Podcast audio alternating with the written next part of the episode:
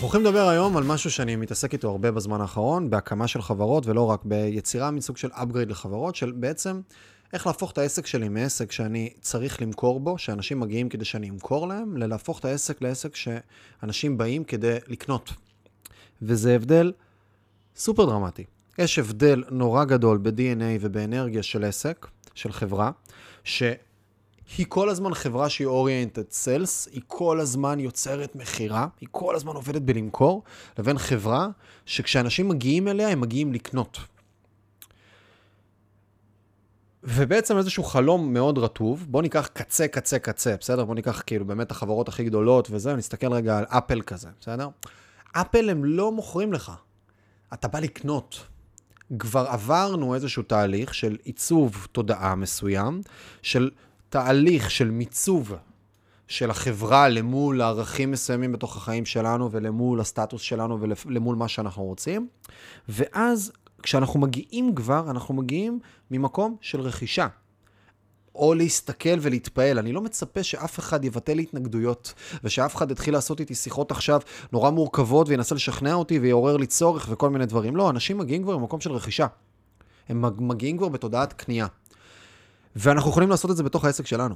אנחנו יכולים לגרום לעסק שלנו להיות במקום הזה, וכדי לעשות את זה אנחנו צריכים לייצר, וזה שיח שהרבה פעמים שאני מדבר עליו עכשיו, ואני ממש אשתף אתכם ב-use case שכרגע קורה, בתהליך של חברה שאני מקים אותה עם כמה שותפים, ודרך הסיפור הזה אני בעצם מעביר לכם כל מיני עקרונות ודברים שאנחנו עושים שם, כדי להפוך את החברה הזאת שאנחנו מקימים, לחברה שבאים לקנות ממנה, ולא לחברה שהיא חברת מכירה. כי מכירה זה מאוד מעייף, ומכירה זה מאוד שוחק. כי אם אנחנו ניקח חברה שהיא חברת סיילס, היא חברה שה-DNA שלה בנוי על זה שאני מוכר, אני מייצר לידים, ואני מוכר להם, ואני מייצר יחסי המרה מסוימים, ואני כל היום עובד על, לא יודע מה, גוגל כזה, ואני עושה קמפיינים. אני יכול לגרום למצב שאני פשוט שוחק לעצמי את הרווחיות, כי אני, היחסי המרה שלי הרבה פחות טובים. ואז אני צריך לייצר יותר לידים, ואז אני מוציא תקציבי פרסום יותר גדולים, ואז אנשי המכירות שלי יותר נשחקים, כי הם צריכים להתאמץ יותר על כל מכירה, ובכללי אני צריך אנשי מכירות, אני צריך לבנות מערך שמן של אנשי מכירות, ואז אני נמצא באיזה לופ של יצור ליד יקר, בכמויות גדולות, עם אנשי מכירות שחוקים, שנשחקים יותר מהר, וצריך גם לנהל אותם ולתפעל מערכת כזאת, זה כבד, ובסוף כל הדברים האלה, וגם הלקוחות שמגיעים, הם בדרך כלל הרבה פעמים לקוחות לא מדויקים, ואז כל הסייקל הזה ביחד, למה גורם בקצה שלו? גורם למצב של עסק שהרבה פעמים שורד. תוסיפו על זה שכבה רגע של מדיניות תשלומים לא בנויה נכון, וניהול פיננסי לא הכי תקין, וזה חברות שמפסידות כסף בסוף. ומעט מאוד, וזה גם חברות שעובדות פתאום הן צריכות לעבוד כמו נמלים. הכל צריך להיות נורא, נורא, נורא, נורא, נורא יעיל. הכל צריך להיות יעיל. אני כל הזמן צריך להיות על זה. מנגנוני בקרה, ותהליכים, ומדידות, ובדיקות, ועניינים. ואם אני חי בתוך תודעה כזאת, זה מאוד מעייף. זה יוצר אנרגיה לא בריאה בתוך החיים שלי כמנהל של העסק הזה, וגם הצוות מרגיש את זה. ולעומת זאת, מהצד השני, יש חברות שהן לא חברות sales, הן חבר, חברות שבאים לקנות מהן, כמו שאמרנו מקודם, אפל. שהן בונות כל מיני תהליכים אחרים, וזה לא, אין פה תשובה אחת, יש פה כל מיני תהליכים שגורמים לה להפוך להיות brand, לייצר מיצוב של רכישה ולא של מכירה. ואם אנחנו מצליחים לייצר חברה כזאת, זה holy grail. כי אני הרבה פחות צריך לנהל אותה. היא, יש בה מרג'ינים, מרווחים הרבה יותר גבוהים, היא פחות דורשת תפעול שוטף, וגם אנרגטית, אני חושב שהרבה מאיתנו, כאילו, אם אני עכשיו, כל אחד תלוי איפה הוא פוגש אותי רגע בשיח הזה עם החברה שלו, אבל זה אנרגיה אחרת, זה, זה יצרתי, וזה פה, אני אשתמש קצת במונחים פיזיקליים גבוהים, לא להיבהל, זה אני לוקח. ואני מייצר מסה קריטית של החברה שלי, של המוצר שלי, של השירות שלי, של ה brand שלי, של ה whatever שלי, מסה קריטית מספיק גדולה, שיש לי כבר גרביטציה במרחב של התחום שלי, ואז הגרביטציה הזאת, מה שהיא יוצרת, היא פשוט מושכת אליה כל הזמן דברים, ומייצרת הזדמנויות, וכבר יש לה חיים של עצמה, יש לה אינרציה. ויש אנשים שידעו להביא חברות כאלה למקום הזה תוך כמה שנים, יש אנשים שלעולם לא יצליחו, כי זה לא ה-DNA שלהם, ויש אנשים שמ-day one כבר בונים את החברות בצורה הזאת ומייצרים דרך הדבר הזה הרבה מאוד ערך שיכול לרוץ. עכשיו, הדוגמה השנייה של המוקד, השחוק, עם כל הזה, אפשר לקחת כל מיני דוגמאות, כן? אפשר לקחת דוגמה לסוכנות ביטוח, שלא מביאה שום דבר חדש לשוק, חוץ מאשר מוקד יעיל וטוב, ולידים וייצור, ועבודה ושיחות והכול. עסק קשוח. אפשר לקחת חברה נגיד של משכנתאות, או של הלוואות, או כל מיני דברים כאלה. כולם נראים אותו דבר, אין מותג, אין מיצוב, אין האנשה, אין כלום, יש פשוט קמפיינים, מזרימים לידים, מוקד, מוכר, טק, טק. כשעושים את המתמטיקה באמת, היכולת להרוויח כסף ולהישאר יעיל מאוד קטנה, ועזבו גם את העניינים הערכיים, הפנימיים שלי, של מה אני מביא לעולם ואיזה מקום אני נמצא בו. אז זה רגע דבר ראשון. עכשיו, בואו ניקח ונתחיל להבין רגע את המכניזם, את, ה, את המרכיבים שיגרמו בעצם לעסק להפוך מעסק שהוא עסק שמוכר לעסק שבאים לקנות ממנו.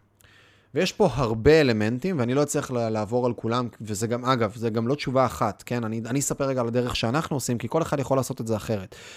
אני יכול להפוך ל unique, ולגרום לאנשים לבוא לקנות ממני ולא להפוך ל sales, על ידי זה שאני מביא product נורא ספציפי. אני מביא מוצר יוניקי עם בידול אמיתי, עם משהו בשוק שהוא, שהוא מערער.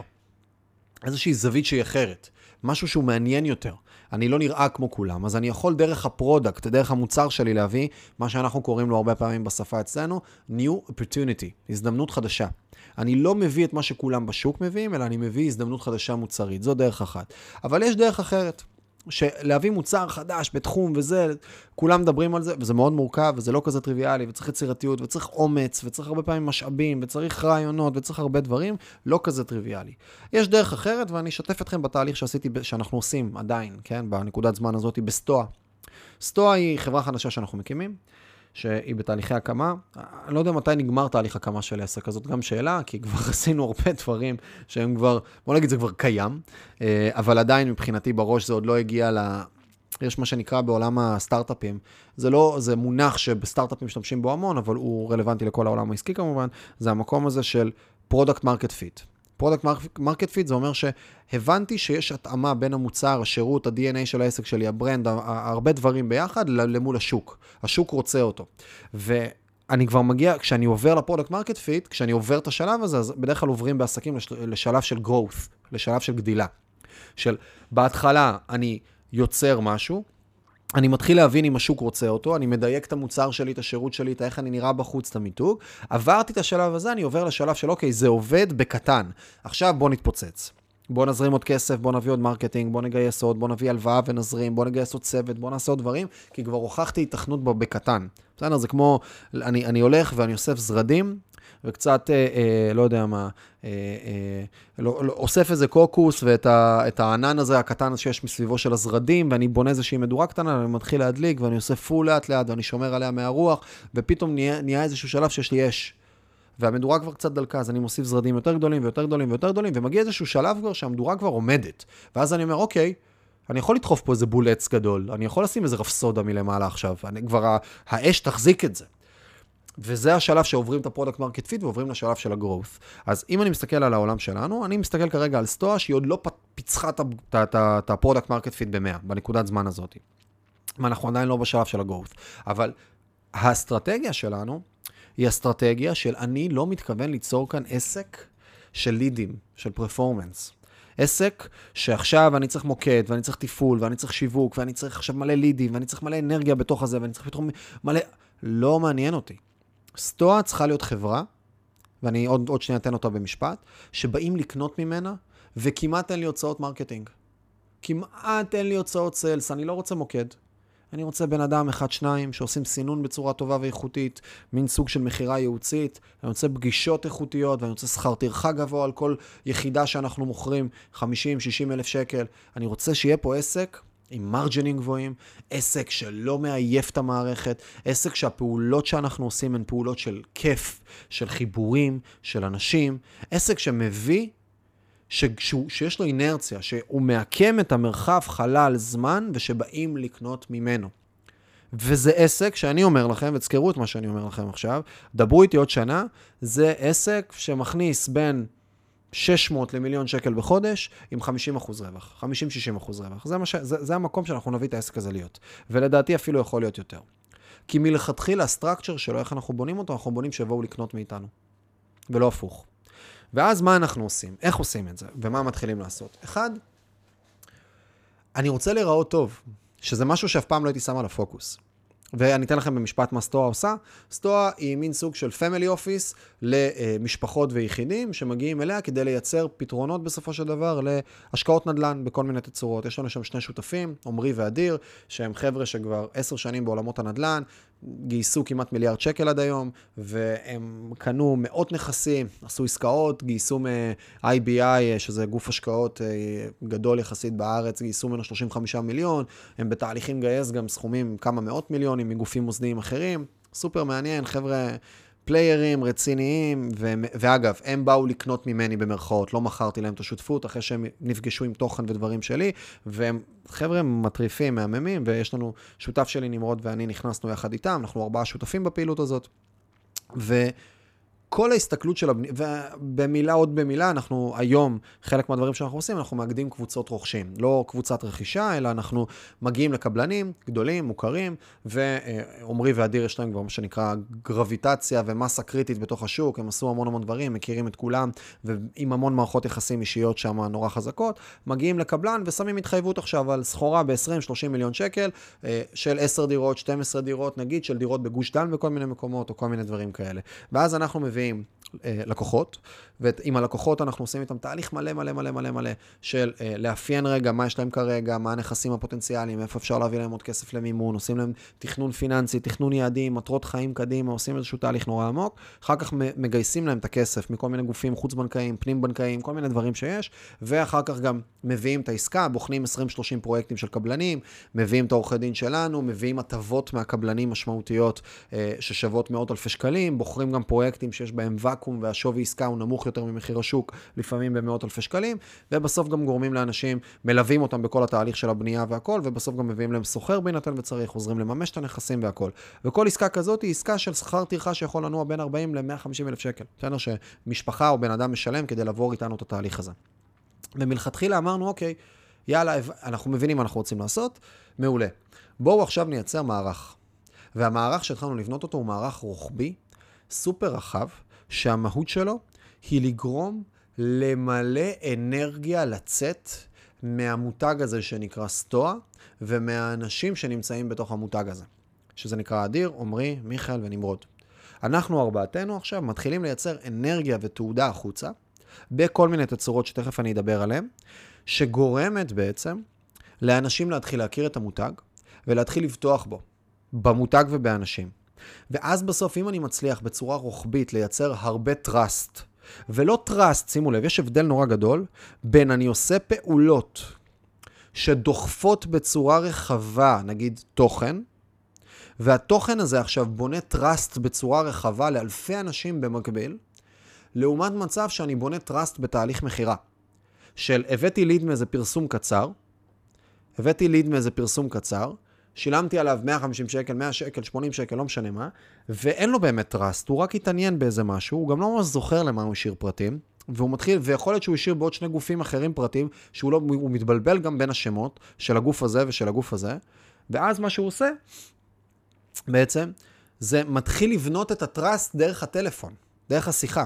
אז אני מדבר איתו בטלפון, ואז אני מביא אותו לפגישה, ובפגישה אני מעביר אותו עוד איזשהו תהליך, ואם אני מוכר נדל"ן, אז אני אביא לו אספרסו, והוא צריך לבוא למשרדים יפים עם חלונות זכוכית, ואני צריך להרשים אותו, ואני צריך להיות עם מכופתרת, ואני צריך להיות עם נעליים, מהנעליים האלה, או מוקסינים כאלה, או נעלי אלגנט ככה, שרואים אה, את האור, רואים, אין גרב, גרב קצרה, כן? ומכנס כזה, ואני צריך נורא להתאמץ בפאקינג להרשים מישהו.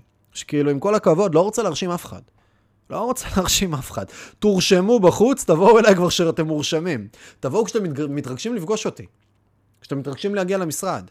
כשאתם מתרגשים, מתרגשים להגיע ל, ל, ל, ל, לקחת חלק בדבר הזה יחד איתנו. ולא שאני צריך עכשיו לשכנע ולהסביר. אין לי אנרגיה בחיים ללבנות דברים כאלה. לא רוצה. עכשיו, זה לא אומר שאין לי, יש לי fucking מוקד עם 15 איש שהם הם רק sales, בסדר? אבל זה business אחר, בנוי אחרת. שאגב, זאת שאלה, היום אם הייתי מקים עוד פעם את המוקד. זאת שאלה. הייתי מקים אותו אך ורק כדי להכיל ולתחזק דברים נוספים שאנחנו עושים בפנים, כדי שהוא יהיה כוח פנימה, לא כדי שהוא יהיה ביזנס החוצה. כי זה נורא מעייף, זה נורא דורש יעילות כל הזמן, בלתי נגמרת של דברים. ואין לי כוח לזה, בחיים שלי. באתי לחיים האלה לא כדי כל היום להיות יעיל ולהתאמץ ולהיות נמלה, לא רוצה להיות נמלה. לא רוצה להיות נמלה. אני רוצה שיבואו לקנות ממני. אז עכשיו אני אסביר רגע את הסטרקצ'ר שאנחנו עושים בסטואה, ואני אתן כל מיני מונחים כדי להסביר רגע איך זה קורה. אז למעשה, מה, מה אני רוצה לייצר? קודם כל, אני רוצה לייצר פורטלים לתוך העולם שלי. בואו נדמיין עכשיו רגע את העולם הזה של סטואה, או את העולם הזה של מיכאל, כמין סוג של בועה. בועה שיש בתוכה content, בועה שיש בתוכה עדכונים על דברים, בועה שיש בתוכה engagement, מעורבות, בין אנשים מבחוץ לביני. יש איזושהי אינטראקציה. והאינטראקציה הזאת יכולה לקרות דרך ניוזלטרים שאני שולח, דרך הודעות בקבוצת וואטסאפ שאני שולח, דרך עמוד אינסטגרם שאנשים עוקבים אחריו ופוגשים אותי בתוכן שם, דרך אה, אה, חברות בפייסבוק שהם רואים כל מיני דברים ממני, דרך טלוויזיה כמובן, רדיו ועוד כל מיני מקומות נוספים שאני יכול לבוא ולייצר אותם. קבוצות פייסבוק סגורות, אה, דאטה אפילו שאני מתקשר אליה בכל מיני מקומות, פודקאסטים שאנשים פתאום עשו follow בספוטיפיי, או עשו follow באפל, או עשו follow באיזשהו מקום, ובעצם אני מייצר לעצמי איזושהי בועה, שאני מתחיל לייצר בתוכה תוכן מכל מיני מקומות, שהתוכן הזה בונה trust, גורם לאנשים לבוא ולהכיר אותי. אני אוהב נורא להשתמש במילה הזאת שנקראת omnipresence. omnipresence היא בכל מקום.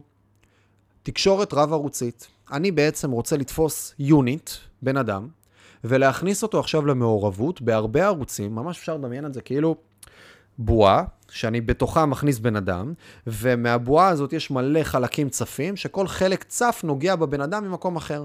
והחלקים צפים האלה יכולים להיות פודקאסט. החלק הצף הזה יכול להיות עכשיו מדריך חינמי שאני מוציא. החלק הצף הזה יכול להיות זום שבועי שאני עושה על עדכוני השוק בנדל"ן. הקו נוסף יכול להיות קבוצת פייסבוק שאני מייצר בה מעורבות ושיחות של אנשים ודברים. קהילה מסוימת שאני בונה. זה יכול להיות סרטונים באינסטגרם שכל הזמן עולים. ובעצם אני מנסה לגרום לאותו בן אדם שנכנס לאמצע, וזה יכול להיות גם קמפיינים ממומנים. אבל הקמפיין הממומן שלי פתאום הופך להיות קמפיין היברידי. אני לא מריץ קמפיין ממומן כדי לגרום לבן אדם להשאיר ליד. אני מריץ קמפיין ממומן כדי לגרום לבן אדם להיכנס לעולם שלי. אני גורם לבן אדם להיכנס לתוך העולם שלי. ואז בתוך העולם הזה הוא מתחיל את גרף ההבשלה הפרטי שלו. ואני תמיד מסתכל על זה ממש כמו איזה מין סוג של ספירלה כזאת. ספירלה שהיא חוזרת על אותו עיגול, בסדר? על אותו, על אותו מעגל, באותו רדיוס, אבל היא עולה למעלה כל פעם, בסדר? כל פעם עולה למעלה, כמו איזה קפיץ כזה. ובסוף מגיע נקוד, מגיעה נקודה בקפיץ הזה למעלה, בוא נגיד הספירלה הזאת מעלה את הלקוח, את, ה, את, ה, את האדם, זה אפילו לא לקוח, בסדר? זאת הסתכלות אגב, זאת גם איזושהי הסתכלות שכולם לקוחות שלי. יותר מזה, כולם לקוחות שלי. כל האנשים הם לקוחות שלי. כל האנשים הם לקוחות שלי בעולם מבחינתי. איפשהו אני אתפוס אותם. אגב, אני כמיכאל מתהלך ככה לגמרי. יש לי אייג'נסי, אולי את העסק שצריך שירות שם. יש לי מוקד, אולי אתה צריך שירות שם. יש לי חברה לייעוץ עסקי לעסקים קטנים, אולי אתה צריך שם. יש לי חברה שגורמת לך, מלמדת אותך להיות יזם דרך הקמת סוכנות, הכשרה מקצועית, יש לי גם שם. בוא, אתה יכול להיות שאתה לקוח שלי שם. יש לי את החברת נדל"ן, אולי אתה צריך השקעות. ומבחינתי, אני כמיכאל נמצא בסנטר של הבועה היותר גדולה הזאת, בסדר? אני עכשיו תיארתי לכם בועה קטנה סביב הנדל"ן, אבל מבחינתי זה לא בועה של הנדל"ן, זה בועה של כל, הדו... כל העולם. כל העולם. משהו הרבה יותר רחב וגדול. אז באותו מקום, אני בסוף רוצה להתייחס לכל אותם אנשים כלקוחות שלי, לא רק בן אדם שבא אליי כליד, אין לי ליד ולקוח, רוב העסקים יש להם ליד ולקוח. זה מה שהם נמצאים, אני אדייק, יש דאטה, ליד ולקוח. זה שלושת השכבות שרובנו חיים בתוכן. יש לי אולי ניוזלטר, יש לי ליד שהשאיר לי פרטים עם כוונה, עם intention, בסדר? ליד עם intention נקרא לזה, שהשאיר פרטים ואני מתחיל את אותו תהליך, ויש לי לקוח, זה מישהו שקנה. אני מבחינתי, כולם לקוחות שלי. אני אתייחס גם לכולם כלקוחות שלי. אני אייצר תוכן בהסתכלות. שוב, תסתכלו על השלוש דקות שיווק ועכשיו התוכן הזה. כמה, זה, כמה אני משקיע פה? כל מי שמאזין לזה עכשיו לקוח שלי מבחינתי. לא היום, בעתיד. יש פה fucking תוכן עמוק, אני לא יודע כמה זמן הסרטון הזה יצא, איזה 15, 20, 30 דקות. משקיע פה, נותן פה, נותן פה לב. ממקום גם של נתינה וגם לסדר לעצמי את הרעיונות, אבל גם ממקום אמיתי של רגע, יש פה לקוחות פוטנציאליים שאני רוצה לבוא ולהכניס לתוך החיים שלי. בצורה כזאת או אחרת, מתישהו, איפשהו. ולא מעניין אותי כרגע אם מי שמקשיב יפגוש אותי עוד חצי שנה כלקוח או עוד שלוש שנים כלקוח. אני מבחינתי כל הזמן נמצא במוד של זריעה. כל הזמן לוקח את הדבר הזה בחשבון. אז אני חוזר רגע לאותה בועה. אז בעצם, מה יש לי? יש לי פורטלים שאני דרכם מכניס אנשים לתוך אותה בועה, לתוך אותו ecosystem שלי. זאת המטרה שלי. ואז אני חוזר לאותה ספירלה. once הכנסתי את הבן אדם לתוך אותו ecosystem שלי, לתוך אותו בועה, לתוך אותו חלל, אני מתחיל איתו תהליך ספירלי של להעלות לו את ה trust, להעלות לו את האמון למולי במותג. ואז מגיע איזשהו שלב, איזשהו גובה מסוים באותה ספירלה, שהבן אדם מגיע לקבלת החלטה לקנות. וזה בדיוק, אתם מכירים את זה טוב, אנשים שנגיד יש להם הרבה לקוחות פה לאוזן, מכירים את זה טוב, שמגיע בן אדם לקנות. למה? כי לפני, נגיד אני יש לי סתם, נגיד יש לי עסק לירידה במשקל, בסדר? העסק הזה עכשיו, לצורך העניין, עוזר לאנשים בכל מיני תוכניות, בליוויים אישיים, ושירות שלי עולה 3,000 שקל לרדת במשקל, תהליך ליווי שלושה חודשים לרדת במשקל. לפעמים מגיעים אנשים, אני עכשיו נגיד, ראיתי את, אה, נגיד עכשיו אופק ראה את דני יורד, הם חברים, ואופק ראה את דני יורד עכשיו 12 קילו בשלושה חודשים האלה שהוא איתי בתוך התוכנית. הוא ראה שלושה חודשים את כל התהליך הזה. מה קרה בשלושה חודשים האלה? נבנה לו trust, אמון, בתוצאות. הוא ראה ממקור ראשון מישהו שהוא מכיר יורד במשקל דרך אותו בן אדם, דרך אותה פרסונה. בעצם הספירלה הזאת קרתה לא דרך פעולות אקטיביות שאני יצרתי, אלא דרך זה שיצרתי ערך למישהו, דרך המוצר שלי, זה בהמשך לשיחתנו מקודם על product, כן? על אפל כזה. יצרתי ערך דרך המוצר שלי, אנשים ליד ראו את הערך של המוצר הזה, אפל אחרת אגב, זה לא בדיוק אותו דבר מה שאני אומר כרגע, הם תוקפים את זה מזווית אחרת. ראה רגע את הזווית הזאת שלו, הוא ראה את התוצאה, ואז הוא כבר שאל אותו כמה עולה השירות והמוצר, והוא התלבט איתו, והוא פתר לעצמו את ההתנגדויות, והוא התלבט, וכבר כשהוא פנה אליי, הוא לא פנה בטעות מפרסום בפייסבוק להגיע ולראות, הוא פנה כבר אחרי בניית הטראסט הזאת, הטראסט הספירלי הזה. והוא בא לקנות.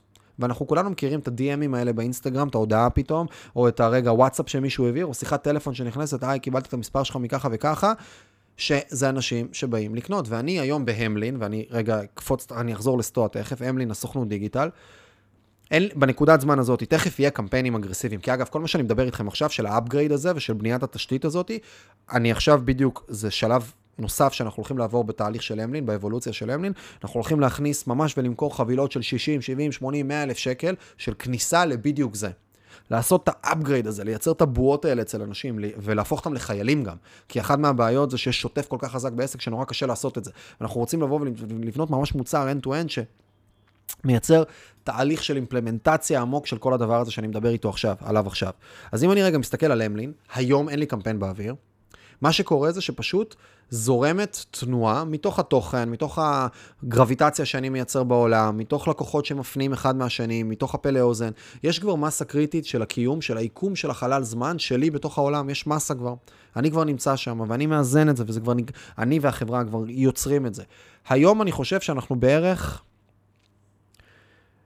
כשמגיעות פניות נגיד להמלין, אני חושב שבערך 50 או 60 אחוז מהם אנחנו מסננים, אנחנו אפילו די כזה לא מדברים איתם, וכל פנייה שמגיעה נגיד כבר לאינטראקציה שהיא איפשהו במעמד מכירה אצלנו, בפגישה בזום או במשהו כזה, נסגרת באיזה 80 אחוז, 90 אחוז, כי אנשים באים לקנות, הם לא באים למכור. הם צריכים רק את הקטנה הזאת, באמת להבין רגע יותר לעומק טכנית. הם באים לשמוע דברים טכניים. ואני אומר לכם, אני, כשמגיע בן אדם, הוא מתחיל להגיד לי, אבל מה אתה, נגיד סתם, בן אדם אומר לי, אני רוצה ממליץ. או בן אדם אומר לי, אני רוצה, תשלח לי ממליצים, או במה אתם שונים מאחרים? אני אומר לו, אחי, תקשיב, אני לא שולח ממליצים, ואני לא, אנחנו לא נמצאים במקום הזה בחיים. אתה צריך להתרשם ממה שאתה מכיר ולייצר אמון בעצמך.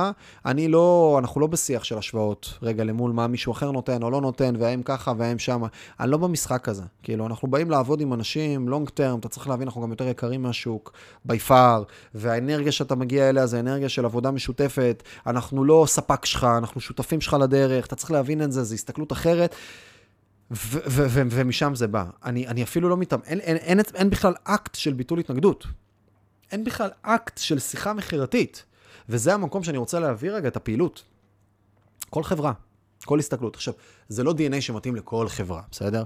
אבל זאת שאיפה מסוימת. ואני אגיד לכם היום, אני לא רוצה להגיד בצורה דיכוטומית, חד-חד ערכית, כי כאילו יכול להיות שכן במקרים מסוימים, אבל אני, קשה לי לראות את עצמי מקים חברות היום שאין בהם DNA אמיתי של מהות. שאין בהם יוניק, שאין בהם תדר אנרגטי מיתוגי מיצובי בעולם. לא, קשה לי לראות את זה קורה. כי לא בא לי. לא בא לי להיות ביעילות, לא בא לי לפקח כל היום על דברים. אני, אני צריך הרבה פחות לפקח על חברה שיש לה כאלה מרג'ינים, שהיא שמנה, שהיא מרוויחה, כי אנשים באים לקנות ממנה, כי אין לה מנגנון שמן. אותה, אותה סטואה שאמרתי שאנחנו נביא אותה בין חצי מיליון למיליון שקל בחודש בפרק זמן של שנה, וזה לגמרי יקרה, אני רואה שמנגנון של 4-5 אנשים מתפעלים את זה, כאילו. לא 200 אלף אנשים, לא צריך. שכר טרחה גבוה, מוצר יוניק, יכולת טובה של תוכן, של ברנד, יצירת עיקום של המרחב חלל זמן, יצירה של כוח. יצירה של כוח שאנשים באים לקנות, לא צריך להיות שמנים בשביל זה. אני הרבה פחות צריך לפקח, הרבה פחות צריך לנהל, אנשים באים לקנות. אז אני חוזר רגע לאותה בועה ואני אסדר, אני אעשה רגע סדר. נכנסים ויש לי פורטלים. הפורטלים האלה למעשה זה כמה דברים. אחד, זה נגיד פודקאסטים, בסדר? למשל פודקאסטים. פודקאסטים הוא פורטל בסדר? ראשוני להיכרות איתי. אני צריך להניע ממנו, ושימו לב, אני אגיד עוד איזה משהו אחד. אני, אני ממש רוצה שתסתכלו על זה השכבות. פורטלים זה השערי כניסה הראשונים שבן אדם נכנס אליי בפעם הראשונה ומכיר אותי ומתחיל להיכנס לתוך הבועה, בסדר? ומה שאני רוצה הרבה פעמים לעשות, זה לייצר, אני חוזר למילה שאמרתי מקודם, ל-Omni Presence, אני רוצה לייצר חיבור בין הפורטלים האלה, בעצם לייצר חיבור שבו אנשים שונים, בסדר? אנשים שונים, אה, אותו בן אדם, סליחה, פוגש פורטלים שונים. ואז הוא מייצר גם כן, זוכרים את הספירלה הזאת שדיברתי עליה, שעולה למעלה? בעצם כל פעם שהלקוח, שהלקוח הפוטנציאלי, האדם הפוטנציאלי, אה, יפגוש בעצם את התכנים שלי, הוא יעלה עוד איזה סליל אחד למעלה ב, ב, ב, ב, ב, ב, בקפיץ הזה, בסדר? בספירלה הזאת של הטראסט. אז מה שאני עושה בעצם, אני רוצה לתפוס אותו ולחבר אותו ממלא מקומות. אז השלב הראשון זה באמת הפורטלים האלה, ובואו ניתן כמה דוגמאות לפורטלים. אז אמרתי פודקאסט, אני תכף אחזור אליו כי הוא, הוא טיפה אחר. אבל זה יכול להיות למשל, אני לוקח עכשיו, אני מעלה תוכן באינסטגרם אצלי, סרטונים, פוסטים, לא משנה מה, ואני שם עליהם בוסטים ממומנים. אני גורם רגע לעוד קהל להיחשף, אני שם כסף, תקציב, הקהל נחשף לסרטונים שלי, נכנס אליי לעמוד ועושה לי עוקב. בעצם זה פורטל. פורטל של כניסה של אנשים לתוך העולם שלי החדש. שלי, לתוך העמוד אינסטגרם שלי. אז זה נגיד פורטל, ואז כשהבן אדם נמצא כבר אצלי, אני רוצה לייצר, וזה כבר השכבה השנייה, עוד לא הגענו אליה, בסדר? יש לי את העוגני תוכן שלי, אבל בפורטל ככה הכנסתי בן אדם להיות עוקב אצלי באינסטגרם. אחר כך שכבה שנייה, יש לי עכשיו פורטל נוסף נגיד, זה לא שכבה שנייה, זה מקבילי. יש לי פורטל שאני יכול לייצר עכשיו, נגיד, תיכנסו, אני לא, לא יודע אם תמצאו את זה, אבל במי שמכיר קצת איך פייסבוק Ads Library, בסדר, אתם יכולים לחפש בגוגל ותחפשו את העמוד אמלין מדיה. יש מצב שרץ איזה קמפיין עכשיו בתקציב נורא נורא נורא נמוך, של סרטון שלי פה באולפן, מדבר על אה, אם אתם סוכנות דיגיטל ואתם רוצים ללמוד לנהל את הפיננסים שלכם טוב יותר, הכנתי לכם הדרכה בת שעתיים, פלוס קובץ אקסל, שלקח לי, לא יודע מה, כמה עשרות או מאות שעות לבנות אותו, שדרכו אני מנהל את הפיננסים של העסק שלי, תשאירו פרטים, תקבלו אותו בחינם. זה פורטל נוסף, בסדר? של מגנט כזה. בסדר? מגנט שגורם רגע לסוג מסוים של קהל, ספ... הקהל הזה נורא ספציפי. יש לי אסטרטגיה מאחורי זה, לא ניכנס אליה כרגע, ואז בעצם מה שקורה זה שאני מייצר מין סוג של קונטנט חינמי, שדורש השארת פרטים, שמכניס את הבן אדם אליי לעולם. עכשיו, אני בקונטנט החינמי הזה, לא מעניין אותי רק המייל של הבן אדם, אני לא אתן לבן אדם קח uh, מדריך uh, כזה וכזה, PDF של משהו שייתן לך 12 טיפ. לא מעניין אותי להביא את הליד הכי זול להרשמה לזה. לא מעניין אותי שהפורטל יביא לי בהכרח אנשים זולים. מעניין אותי עכשיו, נגיד באקסל הזה, ובתוכן הזה שיש בתוך האקסל הזה, שיש שם שעתיים הדרכה שלי, עמוקה, על פיננסים, ועל איך בונים הסכמים, ואיך עושים הכל בחינם, שבן אדם נכנס לזה, מישהו agency, מישהו פרילנסר, מישהו נותן שירות כזה או אחר ופוגש את זה, הערך שאני יוצר לו שם עם האקסל ועם הערכים של איך לעשות הסכם והכל, שווה לו ארגזים של כסף. וארגזים של נחת. ואנש... ואני רוצה שאנשים בפורטלים האלה יפגשו תוכן שהם יגידו, fuck, בואנה, איזה גבר הוא שהוא נותן לי כזה תוכן. איזה גבר הוא שנותן לי כזה תוכן. זה חייב להיות עמוק, זה חייב להיות איכותי, זה חייב להיות עם תוכן, זה חייב להיות בנדיבות לב. חייב להיות בנדיבות לב. אנחנו רוצים שהחינם יהיה עם ערך. זה לא באתי לגנוב לך מייל. אני רוצה שהבן אדם יגיד, בואנה, כל מה שהייתי צריך לעשות זה fucking לתת לו מייל על הדבר הזה? איזה כיף. וסביב זה אני רוצה לייצר הרבה כאלה. אני רוצה לייצר הרבה כאלה, כל מיני פורטלים כאלה, שכל פעם, עכשיו אני אתן כמה דוגמאות, זה יכול להיות, כמו שאמרתי כרגע, האקסל הזה. זה יכול להיות עכשיו איזושהי הדרכה. בסדר? יכול להיות הדרכה עמוקה של, אה, אני אוהב לעשות מיני קורסים כאלה. ת, תחפשו את ערן שטרן גם ב-Ads Library, אתם יכולים לראות את זה, בעושים שינוי, עשינו אה, ממש מיני קורס של איזה שלוש שעות על איך עושים, על, על העמקה לדבר הזה, של איך עושים שינוי. ממש, איזה שמונה חלקים או שבעה חלקים. ב-Expand עשיתי אחד כזה, בווטסון תוכן עשיתי אחד כזה. כל פעם אנחנו עושים איזה משהו כזה אחר. ואז אני מזרים לידים. אגב, גם המיני קורסים האלה הם טובים, כי הם יוצרים, ואנחנו תמיד צלמים אותם פה באולפן, וההכנה הכי פשוטה בעולם, אני יושב עם עוד בן אדם, מכינים סילבוס על מה אנחנו מדברים, באמת 20 דקות, רבע שעה, עושים הכנה ופשוט נכנסים לפלואו, אבל מביאים ערך אמיתי ולא מסתירים דברים. לא מייצרים אנרגיה כזאת של אה, בקורס המלא שלי או בשירות המלא שלי, לא, אני נותן הכל, תמיד, תמיד, קחו הכל. קחו הכל. בסוף הvalue שלי לא מגיע מידע נסתר שאני משאיר באיזשהו מקום, הvalue מגיע מזה שאנשים רוצים לעבוד איתי, איתנו, עם החברות, עם הכל. וגם הרבה פעמים עם ידע, אבל זה לא, אני, אני לא מחפש, מישהו, יש אנשים שהם done for you, בסדר? ויש אנשים שהם, שהם רוצים רק לבוא לקחת את הידע וללכת. מישהו, בן אדם שרוצה לבוא לקחת את הידע ולעשות לעצמו, לבד, שיעשה, לא מעניין אותי, חיבוק, אחי, בהצלחה, אוהב אותך. אני מחפש את האנשים שבאים לקנות ממני, בוא תעשה לי. יאללה, בואו תעשו לי, מכל מיני מקומות, בנדלן או ב whatever. אז אני יוצר באמת פורטלים כאלה, כמו שאמרתי עם האקסל, כמו שאמרתי עם הזה, ואז מה אני יוצר?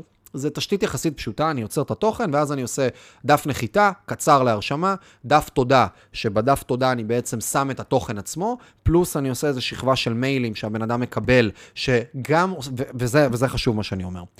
כל בן אדם שנכנס אליי דרך פורטל מסוים, מטרתי לסובב אותו ולטחון אותו בעוד פורטלים ובעוד תכנים ובעוד דברים. מבחינתי, בן אדם שנכנס אליי, אני רוצה שהוא יקשיב לפודקאסטים שלי, אני רוצה שהוא יעקוב אחריי באינסטגרם ויראה את התכנים היומיומיים שלי ויהיה מחובר לסטורי שלי ולמה שאני מדבר החוצה. אני רוצה שהבן אדם הזה ייכנס ל, אה, אה, אה, למיילים שלי, לניוזלטר השבועי שלי שאני מוציא ואת לסרטונים. אני רוצה שהוא יצא בקבוצות וואטסאפ. שאני בונה מערכים כאלה של קבוצות וואטסאפ שנכנס לבפנים, אני רוצה שהוא יהיה אצלי בקהילת פייסבוק שלי, אני רוצה שהוא ישמע את הפודקאסטים שלי ויעשה להם follow. אני רוצה שהבן אדם יחוש אותי במלא מישורים ובמלא מקומות לאורך זמן בצורה קונסיסטנטית. אז בעצם מה שאני אעשה, אם הבן אדם עכשיו הוריד את המדריך החינמי הזה, נגיד, הוא הוריד עכשיו, ואני שונא את המילה מדריך חינמי, כי זה לא מדריך חינמי. בן אדם נכנס דרך הפורטל שלי, וקיבל value אמיתי, קונטנט אמיתי. הוא ראה משהו עמוק. הוא עבר איזשהו תהליך כבר בסלילים האלה של הטראסט, הוא עלה כמה סלילים למעלה. ועכשיו הוא יקבל ממני מיילים, שהמיילים האלה, מה הם יעשו? הם יכניסו אותו, היי, ראינו שהורדת את המדריך, הנה המדריך, צפה בו. אגב, עשינו, הרבה אנשים שראו את המדריך הזה, גם נורא אוהבים את הפודקאסטים שלנו, אז אנחנו מצרפים לך פה לינק ישר לעשות follow, כדי שתוכל להתעדכן, וגם בלי קשר ל follow, שמנו לך פרק אחד ספציפי שנורא מתקשר, כדי שתבוא תכיר. יאללה, מהמם. יצרתי את זה עכשיו, יצרתי שלושה ארבעה מיילים כאלה sequence, הוא גם נכנס אליי לרשימה הכללית, וגם הוא עבר כרגע תהליך הנדוס כזה, שהוא עובר לעוד תכנים שונים, ואני פתאום חושף אותו לעולם שלי. בסדר? יותר מזה, אני יכול לעשות לו סקרים, אני יכול לעשות לו שאלונים, אני יכול לעשות כל מיני דברים נוספים, שהם עוד שכבות חכמות שגורמות לו בעצם להיות איתי בתקשורת, ואני מעביר אותו מדבר לדבר. ואז בצורה הזאתי, לא באתי, השקעתי עכשיו איזה חמש שעות צילום ועבודה בלייצר את המיני קורס הזה לצורך העניין, או לייצר את האקסל הזה שדיברתי עליו מקודם, ואז פעם אחת פרסמתי אותו באיזה פוסטר, שלחתי לרשימת תפוצה שלי והוא נעלם. ממש לא. יש לי קמפיין ממומן, בפייסבוק, באינסטגרם, ואולי בעוד יוטיוב ו-GDN, שכל הזמן מזרים תנועה לאנשים שנרשמים למדריך הזה, ולקורס הזה, למיני קורס הזה, ואז הם עוברים תהליך של מיילים שמכניס אותם לפודקאסטים, מכניס אותם לפה, מכניס אותם לשם, וכמובן גם שאני מנסה להניע לפעולה, כן? זה לא שעכשיו, אני אומר, ואגב, אם כבר מעניין... אתם נמצאים בשלב שאתם רוצים אה, לעשות השקעה, יש לכם הון פנוי של לפחות 300-400 אלף שקל, או יש לכם נכסים ושאפשר למנף או לא משנה מה, ומעניין אתכם לבחון איך לעשות, יש לנו פגישת אפיון ראשונית, היא עולה 600 שקלים, אתם יכולים להיכנס לכאן ולהגיע אלינו. בסדר? נגיד, פגישת מיפוי, check-up פיננסי, whatever. ואז אני בעצם גם גורם למעמדים האלה, לפורטלים, גם להיות מעמדי מכירה. הם מייצרים לי פניות, לידים, בסדר? לידים עם intention יותר יקרים, כי אם עכשיו אני מריץ נגיד קמפיין כזה, אני מריץ עכשיו קמפיין כזה ממומן, שרושם אנשים למיני קורס הזה, ועכשיו הם רושמים לי בעלות של נגיד אה, 15 שקל, בן אדם נרשם אליי למיני, למרות שזה בדרך כלל, טוב, שוב, תלוי בתקופה בזמן, ומה המיני קורס ומי המותג והכל, סתם, בוא נגיד 10 שקלים, גם שיהיה קל במספרים וגם זה מספר ריאלי. 10 שקלים נרשם לי, אחד מ-40 אולי יהפוך לליד. אז זה אומר שליד יעלה לי 400 שקל, מיידי, לליד מיידי, בסדר? ליד מיידי 400 שקל. כנראה שאם הייתי עושה קמפיין ישיר, שהוא לא עובר את הדבר הזה, הייתי עושה קמפיין ישיר, הייתי יודע לייצר את אותו ליד לאותו מוצר בין 80 ל-150 שקל. פי 4 פחות, בין פי 5 פחות לפי 3 פחות, ככה, די בקלות. אבל, אחד, לא ייצרתי על הבן אדם אחד הליד הזה עוד 39 אנשים שנכנסו לתוך האקוסיסטם שלי, לתוך הבועה שלי, בסדר? לתוך המקום שלי, לתוך התוכן שלי, לתוך העולם שלי, וגם הליד יהיה פחות חם. אז מבחינתי, זה לא אומר שאני לא עושה קמפיינים של פרפורמנס, אני תכף אגיע גם אליהם. אבל הבסיס שלי הוא, תכניס לי את הבן אדם, תכניס אותו לתוך העולם, תן לו לצפות בתוכן, תן לו להישאר עם רושם סופר חיובי וטוב עליי, ותן לו להיכנס לתוך העולם שלי כדי להמשיך להתבשל ולהתחמם. תן לו להמשיך להתבשל ולהתחמם. ואז בעצם אני יוצר את ה ecosystem הזה של כל מיני מוצרים ותהליכים עם value אמיתי ללקוח, שמכניסים אותם לתוך העולם. אני מחבר אותם לכל הפודקאסטים, לכל הדברים, לתוכן, לכל העולמות שאני יוצר מסביב של תוכן עוגני תוכן קבועים. עכשיו אני אומר לכם עוד דבר שיכול להפחיד אנשים. סטואה, מה שהולך להיות בה, וכבר יש חלק מהדברים, עמוד אינסטגרם שעולה בו סרטון שלוש פעמים בשבוע, סרטונים שלוש פעמים בשבוע, ותפעול סטורי, וזה אגב, שזה המקום שיש לי הכי הרבה אתגר בו בסטואה, כי אינסטגרם יש בו כוח, הכוח הכי חזק שלו זה היכולת לייצר לא רק את התוכן של הסרטונים, אלא לייצר סטוריז. סטוריז הם בונים בעצם, אה, אני לא יודע עד איזה רמה להיכנס פה, אני יכול, אני לא יודע מה מדבר פה ברמות מורכבות כאילו, אבל כן, אני אכנס לזה בקטנה. סטורי, אה, אה, סרטונים בדרך כלל, מה קורה, יש, יש content שאני מוציא, יש להיות חשוף, שאנשים ייחשפו, ויש להיות ב-engagement, במעורבות, וזה שני דברים שונים, ואני צריך את שניהם. עכשיו, כשאני מעלה סרטונים, לצורך העניין, או אני מעלה פודקאסטים, פודקאסטים זו דוגמה מאוד יפה לחוסר engagement. כשאני מעלה פודקאסט, ובן אדם שומע אותו, כמעט ואין לי אינטראקציה בכלל עם האנשים שמאזינים לו. מאזינים לפודקאסטים אצלי, באמת, עשרות אלפי אנשים, עשרות אלפי אנשים מאזינים לפודקאסטים, שלא דיברתי איתם מעולם. לא יצ... נוצרה בינינו שום אינטראקציה מעולם. וגם באינסטגרם, כשאני מעלה סרטונים עכשיו, ותכנים, כמעט ואין לי engagement. אז יש קצת תגובות, אני יכול להגיב וכל מיני כאלה. איפה אני פוגש engagement? כשאני מעלה סטורי, ובן אדם לוחץ על משהו, מגיב על משהו, שואל אותי שאלה מסוימת, שולח לי הודעה פרטית. ואז מספיק שבן אדם שלח לי הודעה פרטית קטנה, ועניתי לו, נגיד בהקלטה של חצי דקה, או עניתי לו עכשיו באיזה תשובה שהיא לא סתם מישהו כותב לי, מיכאל, תודה רבה על התכנים, איזה יופי, קיבלתי מלא ערך ככה וככה, ומשהו מאוד משמעותי קרה לי. אז אני יכול לענות לו עכשיו, תודה רבה, זכות לי, ולייצר איתו engagement, מעורבות ברמה נמוכה, שזה מה שהייתי עושה תקופה מאוד ארוכה, ואני יכול לענות לו, אחי, וואו, איזה כיף, ואני ממש... שומע בין המילים מה שאתה אומר וכמה שזה השפיע, ואם בא לך לשתף מה הדבר המשמעותי שקרה לך בעקבות זה, אני נורא אשמח. עשיתי את הדבר הזה, פתאום הבן אדם אומר, פאק, וואו, רגע, הוא ענה לי כרגע? ומכאן עכשיו, עכשיו, אני לא יכול גם לנהל שיחות עם כל הודעה שנשלחת אליי, אבל הקטנות האלה לגמרי כן. ולפעמים אני עושה את זה on the way, וזה גם כל כך כיף, וזה נחמד שפתאום אני נחשף לעולם הפנימי של אנשים שנמצאים לידי ומולי, וצורכים, ו- ואז אני גם מקבל יותר אנרגיה ומוטיבציה להמשיך ליצור תוכן ולעשות דברים. עכשיו, בן אדם כזה, שיצרתי איתו שיחה כזאת, יצרתי איתו רף engagement הרבה יותר גבוה, גם, אפשר להסתכל על זה גם איזה ספירלה, דיברנו מקודם על trust מכירתי, כן? אז יש פה trust engagement, שאני בעצם יוצר רמת מעורבות עם הלקוח יותר גבוהה. עכשיו, מה יקרה, ואני רואה את זה בצורה נורא מובהקת, בן אדם שעניתי לו אישית, דרך איזשהו מקום מסוים, מה שקורה זה שאחר כך כשאני מעלה סטורי, או כשאני מעלה פוסט, או מעלה סרטון, הוא מגיב לי. ואז פתאום נהיה, נהיית אנרגיה. הרבה אנשים לא מבינים, אני מעלה תוכן, אף אחד לא מגיב, אף אחד לא זה. אחד, יכול להיות שאתה מעלה חרא של תוכן, בסדר? ושלא מעניין אף אחד, אלא מעניין אותך. שתיים, יכול להיות שאתה לא מגיב לאנשים, אתה לא מייצר מעורבות, אתה לא נמצא ב loop בכלל של האנשים, אתה לא מייצר איתם engagement, אז הכל צרצרים. יכול להיות שאנשים צופים, אבל לא מספיק אכפת להם, וזה חשוב. שלוש, אתה לא מעצים את הבועה שלך, אתה לא מזרים, אתה לא מייצר פורטלים שמכניסים אנשים לראות את התוכן שלך, אז מה אתה רוצה? יש לך 400, 500, 600, 700 עוקבים באינסטגרם, אתה לא שם כסף כדי להזרים עוד אנשים, אתה לא עושה פעולות, סתם, זה אפילו, לא, לא תמיד חייב לעשות כסף, כן? יכול להיות שאין לי כסף כרגע, אז מה שאני אעשה זה אני אלך ואני אתחיל להגיב לאנשים אחרים. ואני אתחיל לייצר מעורבות בצורה הזאת, ואז אנשים ייכנסו אליי קצת והחוצה וזה, ואז אני אעשה דברים, אעשה דברים אורגניים, שגורמים לאנשים יותר להתחבר אליי. או אני אעבוד על טרנדים, או אני אה, אתחיל לייצר תוכן בטיקטוק שיש שם חשיפה אורגנית, ואני אזרים אותה לאינסטגרם בכל מיני צורות כדי שיחפשו אותי. יש כל מיני מורכבויות רגע עם הדבר הזה. אבל אני לא, לא פותח את האנשים.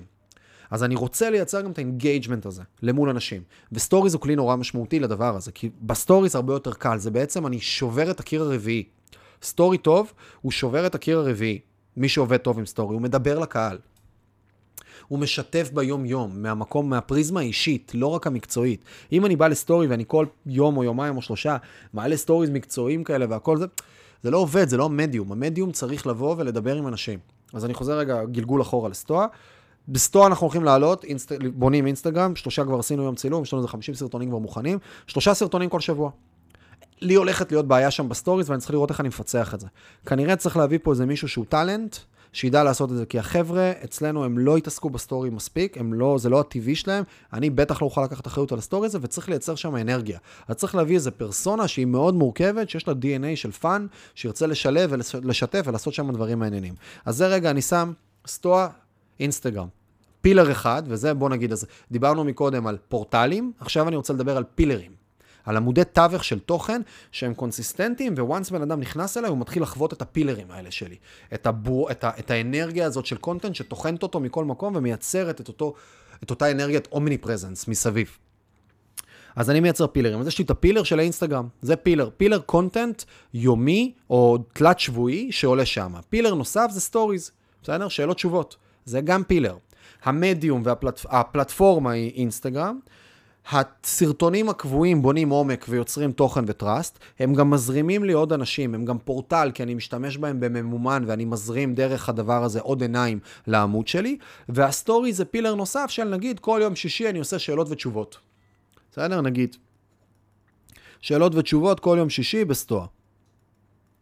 אז עכשיו אני בא ועושה את הדבר הזה, זה עוד pillar של תוכן שיוצר engagement ומעורבות. ואחד הדברים החזקים אצלי, מי שבא לו קצת לראות אצלי, אני עושה את זה כמעט פעם בשבועיים, כי אני פשוט לא מצליח, זה לוקח לי איזה שעה וחצי, שעתיים, כי אני משקיע בזה, שאני עושה שאלות תשובות אצלי באינסטגרם.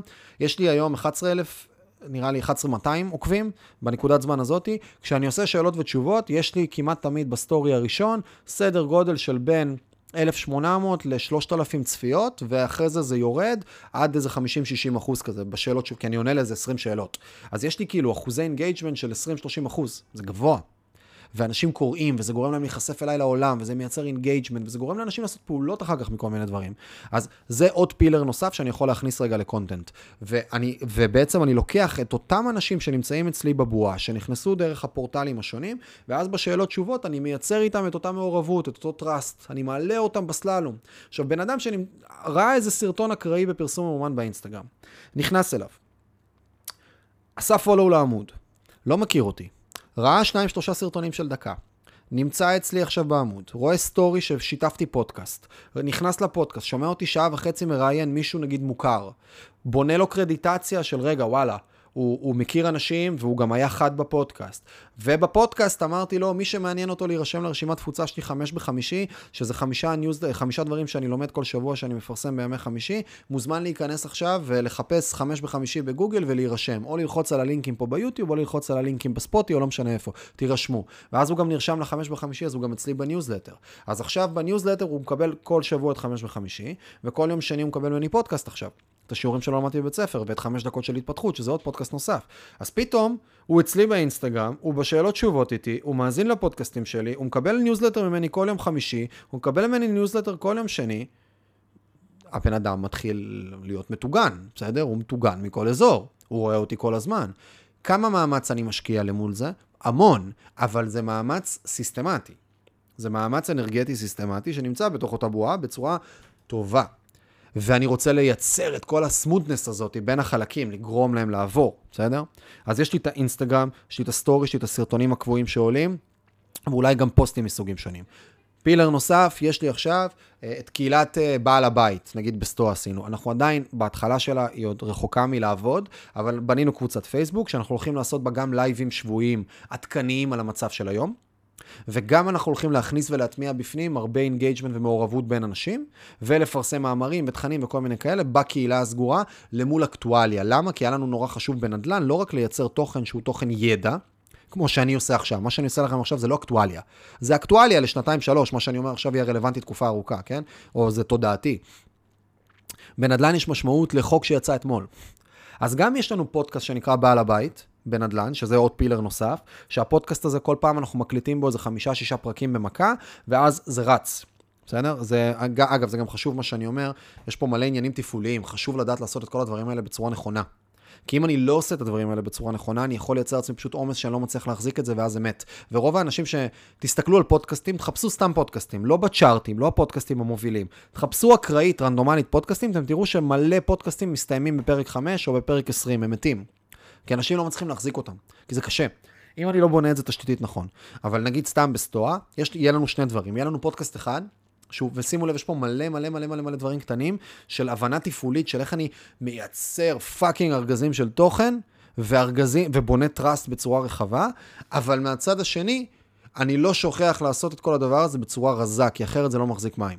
אז אם עכשיו אני מסתכל על סטואה על האינסטגרם, בום, יום צילום, 40 סרטונים ביום צילום אחד. הכנה מראש של מה הנושאים, יום צילום, בנינו system לאיך לעשות את זה בצורה טובה, נראה fine quality, ורצים על הדבר הזה, רץ בצורה נהדרת וטובה. פודקאסטים, בא, אומר, יאללה, בוא נעשה עכשיו חמישה-שישה פודקאסטים כל פעם, אז אני מתאם יום צילום אחת לחודש וחצי, של ארבע שעות, ובארבע שעות האלה יש לי עכשיו תוכן חודש וחצי קדימה.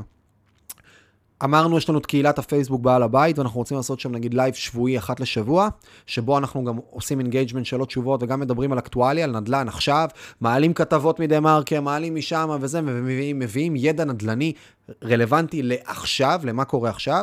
אז מה נעשה?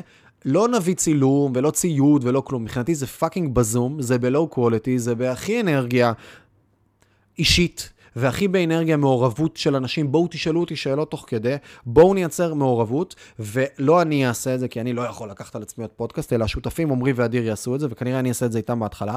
אני לא אביא אורחים ליום רביעי, או אפילו אם אני אביא אורחים, זה יהיה פשוט, זה יהיה אנשים שאני כזה אוהב, ומתוך המעגלים שלי של בוא תעלה לזום. לא עכשיו תגיע לאיזה מקום, ובוא נתאם, ובוא נראה, לא. כל יום רביעי בשעה 9, 8 בבוקר, אנשים תשמעו את זה בפקקים בדרך, תשמעו את זה באיפה שאתם רוצים, הכי פשוט שיש.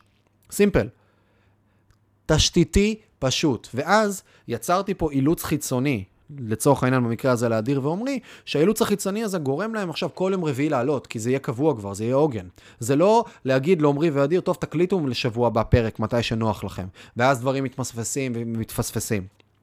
אז אני מייצר פודקאסט high quality יותר כאן באולפנים אצלנו, שלוש מצלמות, יושבים עם כל האנשים ביחד, מיקרופונים איכותיים, הכל טוב, מקליטים חמישה-שישה תפעולית אחת לחודש וחצי וזה רץ, ונעשה משהו לייב שבועי, שהוא יהיה בקבוצת פייסבוק סגורה, נזרים את ה traffic, נזרים את האנשים, נגרום לאנשים להיות בתוכנו. בתוך הדבר הזה, ואז בעצם אני מייצר הרבה יותר תוכן. הרבה יותר תוכן בפנים. pillar נוסף שאנחנו מתחילים להריץ, ותשמעו, אני אומר לכם, זה למה אני אומר לכם חצי מיליון, מיליון שקל, כאילו, ככה. אנחנו שמים פה, מביאים ארגזים של ידע ויכולת שלנו רגע לבפנים, כדי באמת לגרום לזה לעבוד טוב. שכבה נוספת שאנחנו עושים, שכבת וובינארים. אתם יודעים, אני, אני עוזב רגע את הפורטלים, כי זה לא נגמר, יש לנו עוד דברים, קבוצות וואטסאפ ודברים, ועניינים, וניוזלטר, ופינות, ו... ומלא דברים נוספים שאנחנו עושים. מבחינתי, שכבה נוספת, מתחת לזה, אחרי שעשיתי את הפורטלים והכנסתי את האנשים לתוך העולם, השכבה הבאה שלי זה שכבה של כל הפילרים האלה שדיברנו עליהם, של התכנים השבועיים, והשכבה השלישית שלי זה שכבת הקצירה שלי, בסדר? אז אני כל הזמן בא וזורע, זורע, זורע, זורע, זורע, זורע, זורע מכל מיני מקומות, ולא מחפש מחר בבוקר להחזיר מזה כסף, וזה חשוב. זה מורכב לאנשים הרבה פעמים לקלוט את זה, שהרבה פעמים אני עושה דברים בלי לחפש מחר בבוקר את הכסף. פודקאסט השיעורים שלא למדתי בבית ספר, זה פודקאסט עם מאה ומשהו פרקים, שאני עושה כבר שלוש שנים, שאני מכין את עצמי לקראת כל פרק, שאני מקדיש שעתיים באולפן בכל פרק, שיש פה צוות שמפיץ ו- ומזיז את זה, לקח הרבה זמן עד שהוא התחיל להכניס משהו. ובקלות יכלתי לפספס אותו. היום אני כבר בא קצת יותר אה, D9, בולדוזר לדברים, אז אני מקים רחב, מהר, בום, בוא ניכנס, אימפלמנטציה קצת יותר משמעותית. אבל הבסיס הוא, הוא, same same, לא מחר בבוקר אני מחפש לפגוש כסף. אני חייב לפגוש כסף, אבל לא מחר בבוקר. ואני מבין רגע את הקצ'מנטריה הזאת ש, שטוחנת. אז פורטלים שמכניסים, פילרים שמחזיקים ומעלים אותי בסללום הטראסט למעלה, ומנגנוני קצירה. מנגנוני קצירה יכול להיות וובינר, מנגנון קצירה יכול להיות, אה, לא יודע מה, לקחת עכשיו אנשים ולהזמין אותם לפגישות, למשל, לייצר דף נחיתה, שהדף נחיתה הזה אה, מסביר רגע צ'קאפ פיננסי נגיד, או איזשהו תהליך כזה או אחר, והצ'קאפ פיננסי הזה, עכשיו זה צ'קאפ שמוזרם. אה, כל ניוזלטר שיוצא, למטה יש נ"ב שמזרים לשם. כל אה, פודקאסט שעולה, אנחנו גם אומרים, ואם מישהו מעניין אותו ככה וככה, בואו לככה וככה. אני בעצם מייצר, בסדר? הנעה לפעולה תמידית דרך התוכן בכל מיני מקומות, שגורמת לאנשים לבוא ולעבור את זה. עכשיו, מתוך התוכן, ליד שמגיע מתוך התוכן, זה לידים fine. זה לידים זה לא לידים, זה, זה אנשים שהם... קודם כל זה לא לידים, זה אנשים. זה אנשים. אני מתחיל לראות פרסונות, כי, כי אני קולט עכשיו, ב, אני מקבל מייל שנסלקה פגישה נגיד, בסדר? ב-600 שקל, סליקה אוטומטית שבן אדם סלק, נבנה לו מספיק trust מול האוטוריטות שלנו, ואני אראה שם עכשיו, ואני אראה דני מוסינזון. ודני מוסינזון, אני, שלשום הוא היה בלייב ביום רביעי שעשינו בקבוצה, הוא שאל שתי שאלות. אני, אני רואה בן אדם, אני בונה קצ'מנטריה. והמנגנוני קצירה האלה, זה המקום של אני רוצה להכניס כמה פילרים כאלה, נגיד וובינר שבועי, נגיד, או דו-שבועי, או נגיד עכשיו אני מכניס באמת את הפגישות האלה והנאות לפעולה. נגיד אני יוצא, וסתם, סטואה נגיד תעשה את זה בטוח, נבוא, מתחייבים מול קבלן ואומרים, יש לנו עכשיו, אנחנו בסטואה גם נעשה משהו שנקרא ממש A-ליסט, כן? אנחנו ממש נבנה גם אנשים שהם נכנסים אלינו לקטגוריה של A-list, שאנחנו יודעים שהם כבר בחנו אותם פיננסית והם יודעים להיכנס איתנו מהר לעסקאות. והם הולכים לקבל מאיתנו טלפונים על עסקאות טובות שנכנסות לתוך המערכת. אז זה רגע. וזה עוד שכבה של תוכן שהיא קצת יותר רמה גבוהה. זה פילרים, ואגב, ל A-list יהיה דברים משלהם, ונעשה אירועים, ו engagement, ונפגוש אותם, ועל האשים, וכל מיני שטויות. יש שם משהו מגניב לאללה, כאילו, שזה גם... גם איזושהי תובנה מסוימת של fuck, לא בא לי לידים, בא לי אנשים, כאילו, בא לי, בא לי כיף. בא לי כיף, בא לי שיהיה לי את ה A-list הזה ואת התוכן הזה, ונעשה איזה ערב על האשים. אפילו ללקוחות פרימיום אצלי בדירה, באים, עושים 20 חבר'ה על האש, באים, צחוקים, שטויות, גם מציגים להם עסקה, עושים דברים בכיף. ומרגישים את זה. כשאני בונה עסק יעיל של לידים, של אופרציה, של זה, זה משהו אחד. כשאני בונה fun זה אחר. וגם תוכן, אני מייצר, אני, אני בחוץ, אנשים פוגשים וכולי. אז זאת השכבה הנוספת שאני בא ובונה אותה בכל מיני מנגנונים. ולכל הדבר הזה אני גם בונה קמפיינים של remarketing בפייסבוק, כן?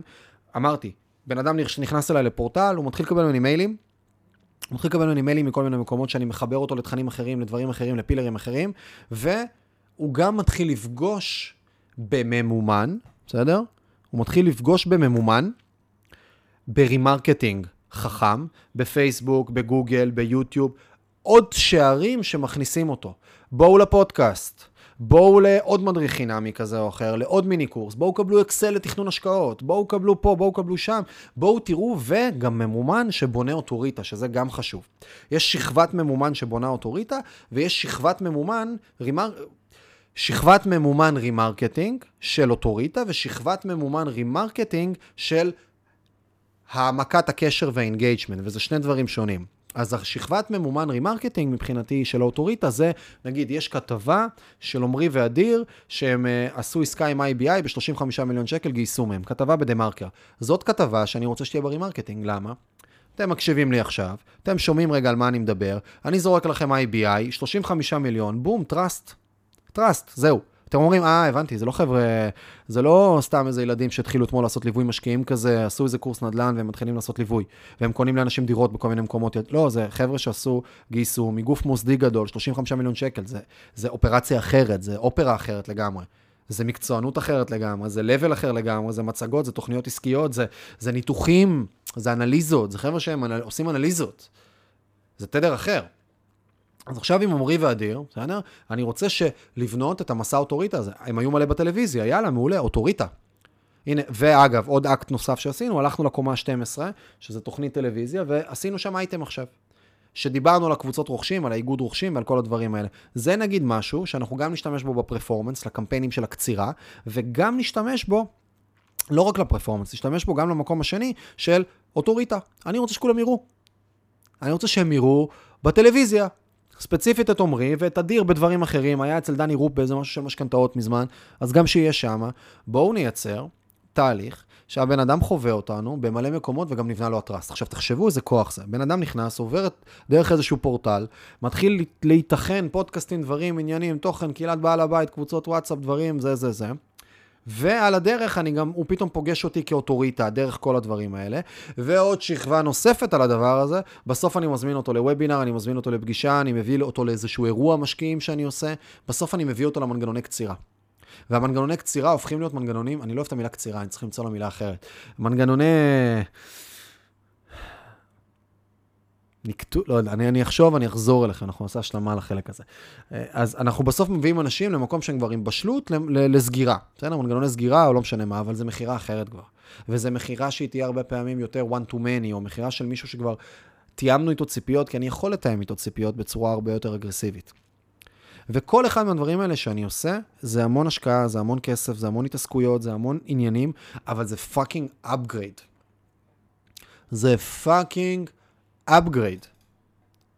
זה, וזה, והיום אני מסתכל על דברים, ועל עסקים, אבל גם בחיים, נמאס לי מאנרגיה שהיא אנרגיה של לינאריות.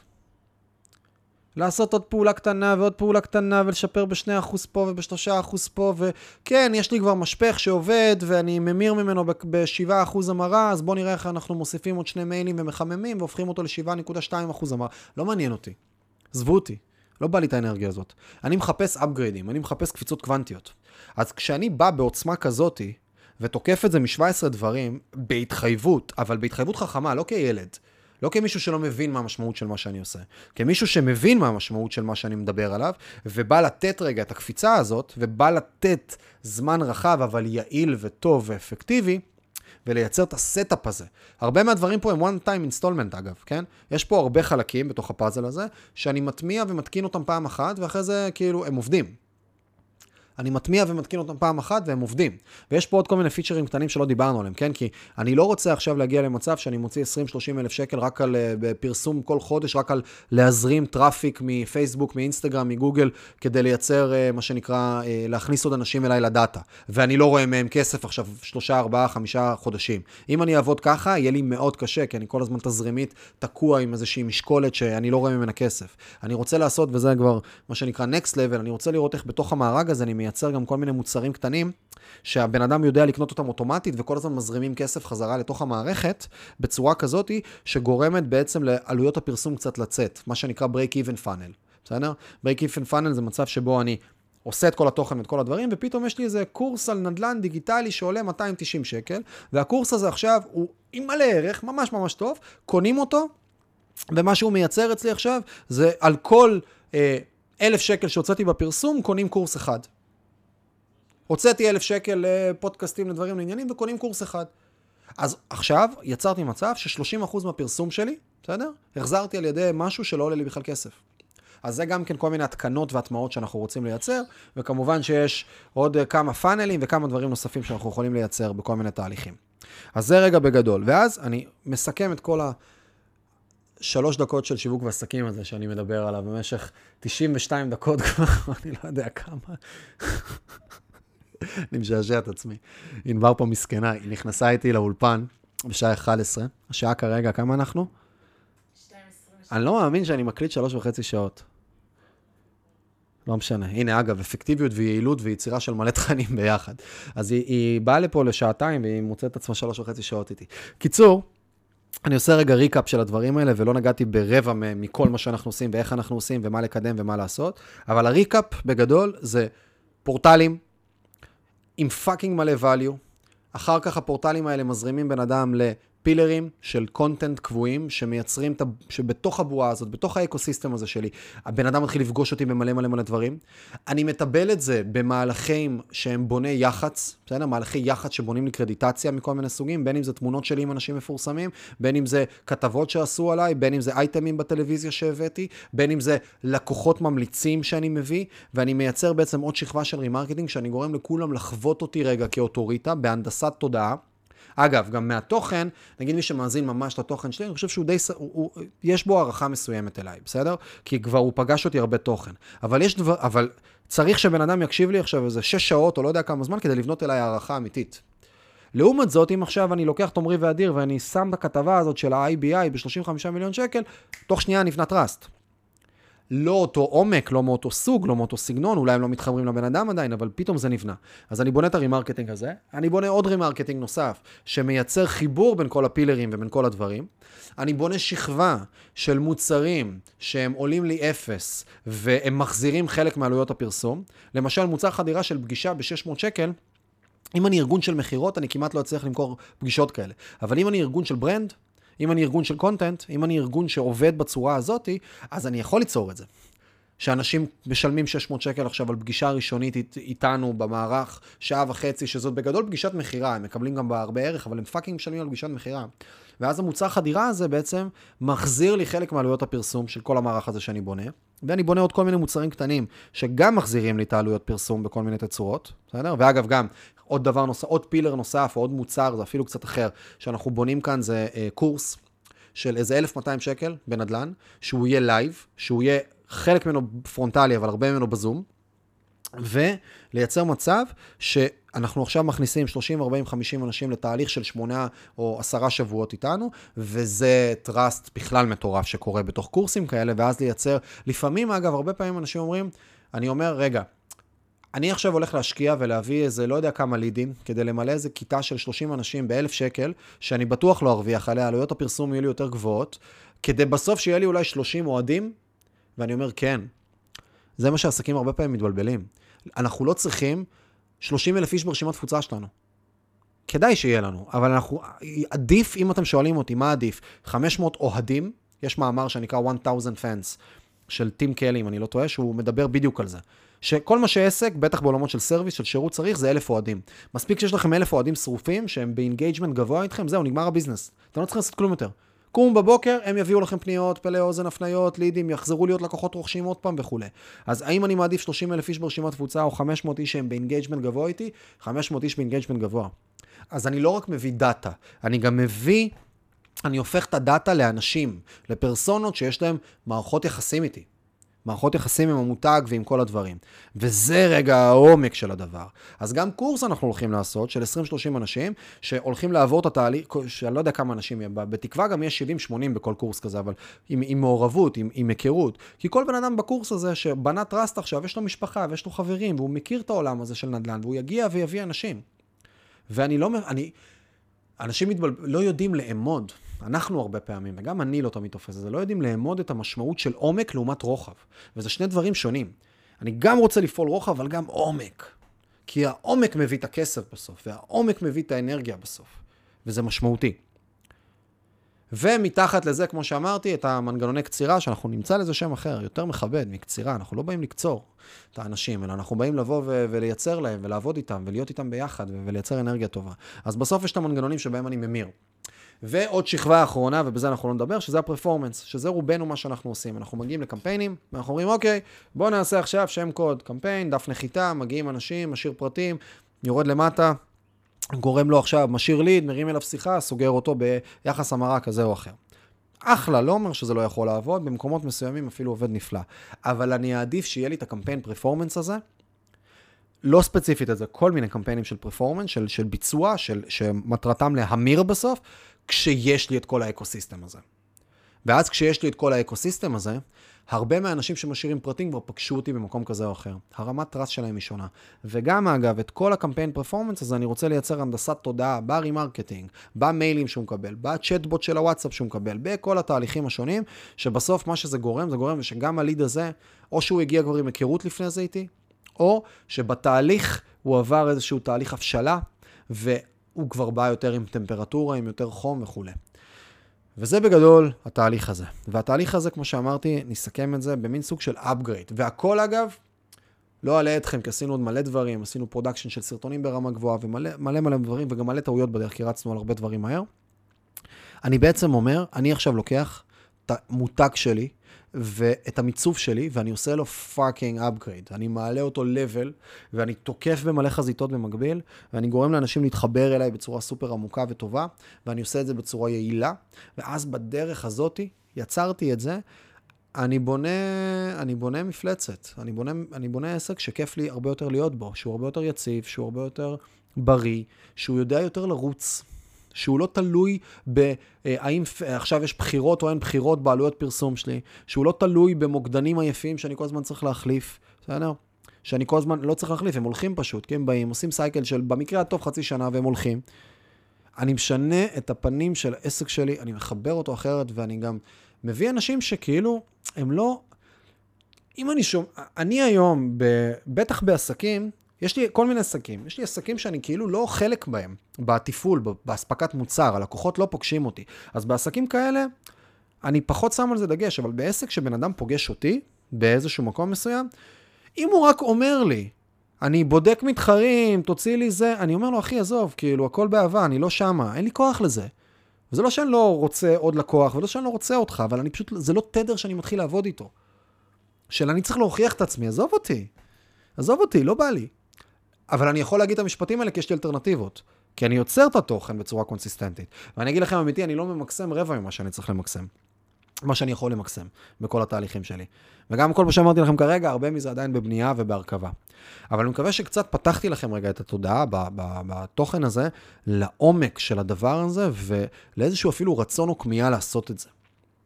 איזשהו רצון. ויש פה, אם אני זוכר נכון, אדיטן, בסדר? שזו מילה שאומרים אה, בסוף של ויפאסנה, של, של מדיטציה של עשרה ימים, בסוף מקבלים, אדיטן זה מילה, אני די בטוח שאומרים אותה ככה, יכול להיות שאני קצת פספס, אה, החלטה נחושה. שאחרי הוויפאסנה של העשרה ימים, יש איזה clarity of thought כזה, שאני יכול לקבל בתוכו החלטה אחת, שהיא משמעותית עבורי. שאני עליה. קיבלתי אותה, ואני רץ איתה. אני רץ איתה. ואני מקווה שאולי חלק מהאנשים שיקשיבו כאן יקבלו את ההחלטה לאדיטן הזה היום.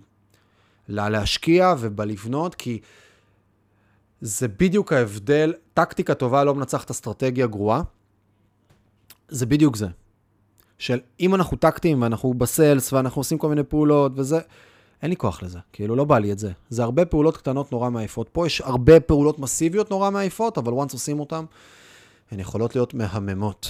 אה, ואני לא יודע איפה אתם מקשיבים לזה, כי הפרק הזה, אני, אנחנו נעלה אותו גם לשיעורים שלמדתי בבית ספר, וגם נעלה אותו לשלוש דקות על שיווק ועסקים, למרות שהוא ממש לא שלוש דקות על שיווק ועסקים. אה, ואם יש לכם חברה, או משהו בסגנון, ובא לכם לנסות לעשות את האפגריד לעסק שלכם, אני מזמין אתכם בחום ואהבה לבדוק איתנו בתהליכים, ואם לא, אני מקווה שקיבלתם ערך. ואם יש לכם איזושהי שאלה על איך אנחנו עושים את הדברים, איזשהו משהו, אתם מוזמנים לשלוח לי באינסטגרם, ואני באמת אענה לכם בכיף לחידודים לדברים שהיו כאן, בסדר? אני לגמרי, גם אם לא תעבדו איתנו, כן? שוב, זו מאותה אג'נדה, ואגב, זה לא אג'נדה של אסטרטגיה, וזה גם חלק מהפאן והג'וי שבא לנו בחיים שלנו, כאילו. שלחו לי הודעה, אני אענה לכם, תקבלו מזה ערך, איזה כיף, יכלתי להשפיע משהו טוב. השפעתי עליכם, זה יחזור אליי איכשהו, וגם אם זה לא יחזור אליי, אז באהבה גרם לי להרגיש טוב כרגע, ראיתי נשמה מול העיניים שקיבלה איזשהו ערך ממני, אז באהבה לגמרי. אז אתם מוזמנים על כל השיט שדיברתי כאן, גם אם אתם לא רוצים להפוך ללקוחות ולקבל מאיתנו את הסרוויס הזה, ובא לכם לשאול איזושהי שאלה, מוזמנים לחפש מיכאל מלמדוב באינסטגרם, לשלוח איזה DM עם אה, אה, שאלה, תשתדלו רק להיות ברורים יותר, בסדר? כאילו ממש אה, אה, לתת מלא פרטים ותשקיעו אתם את הזמן שלכם רגע בלשאול שאלה מדויקת,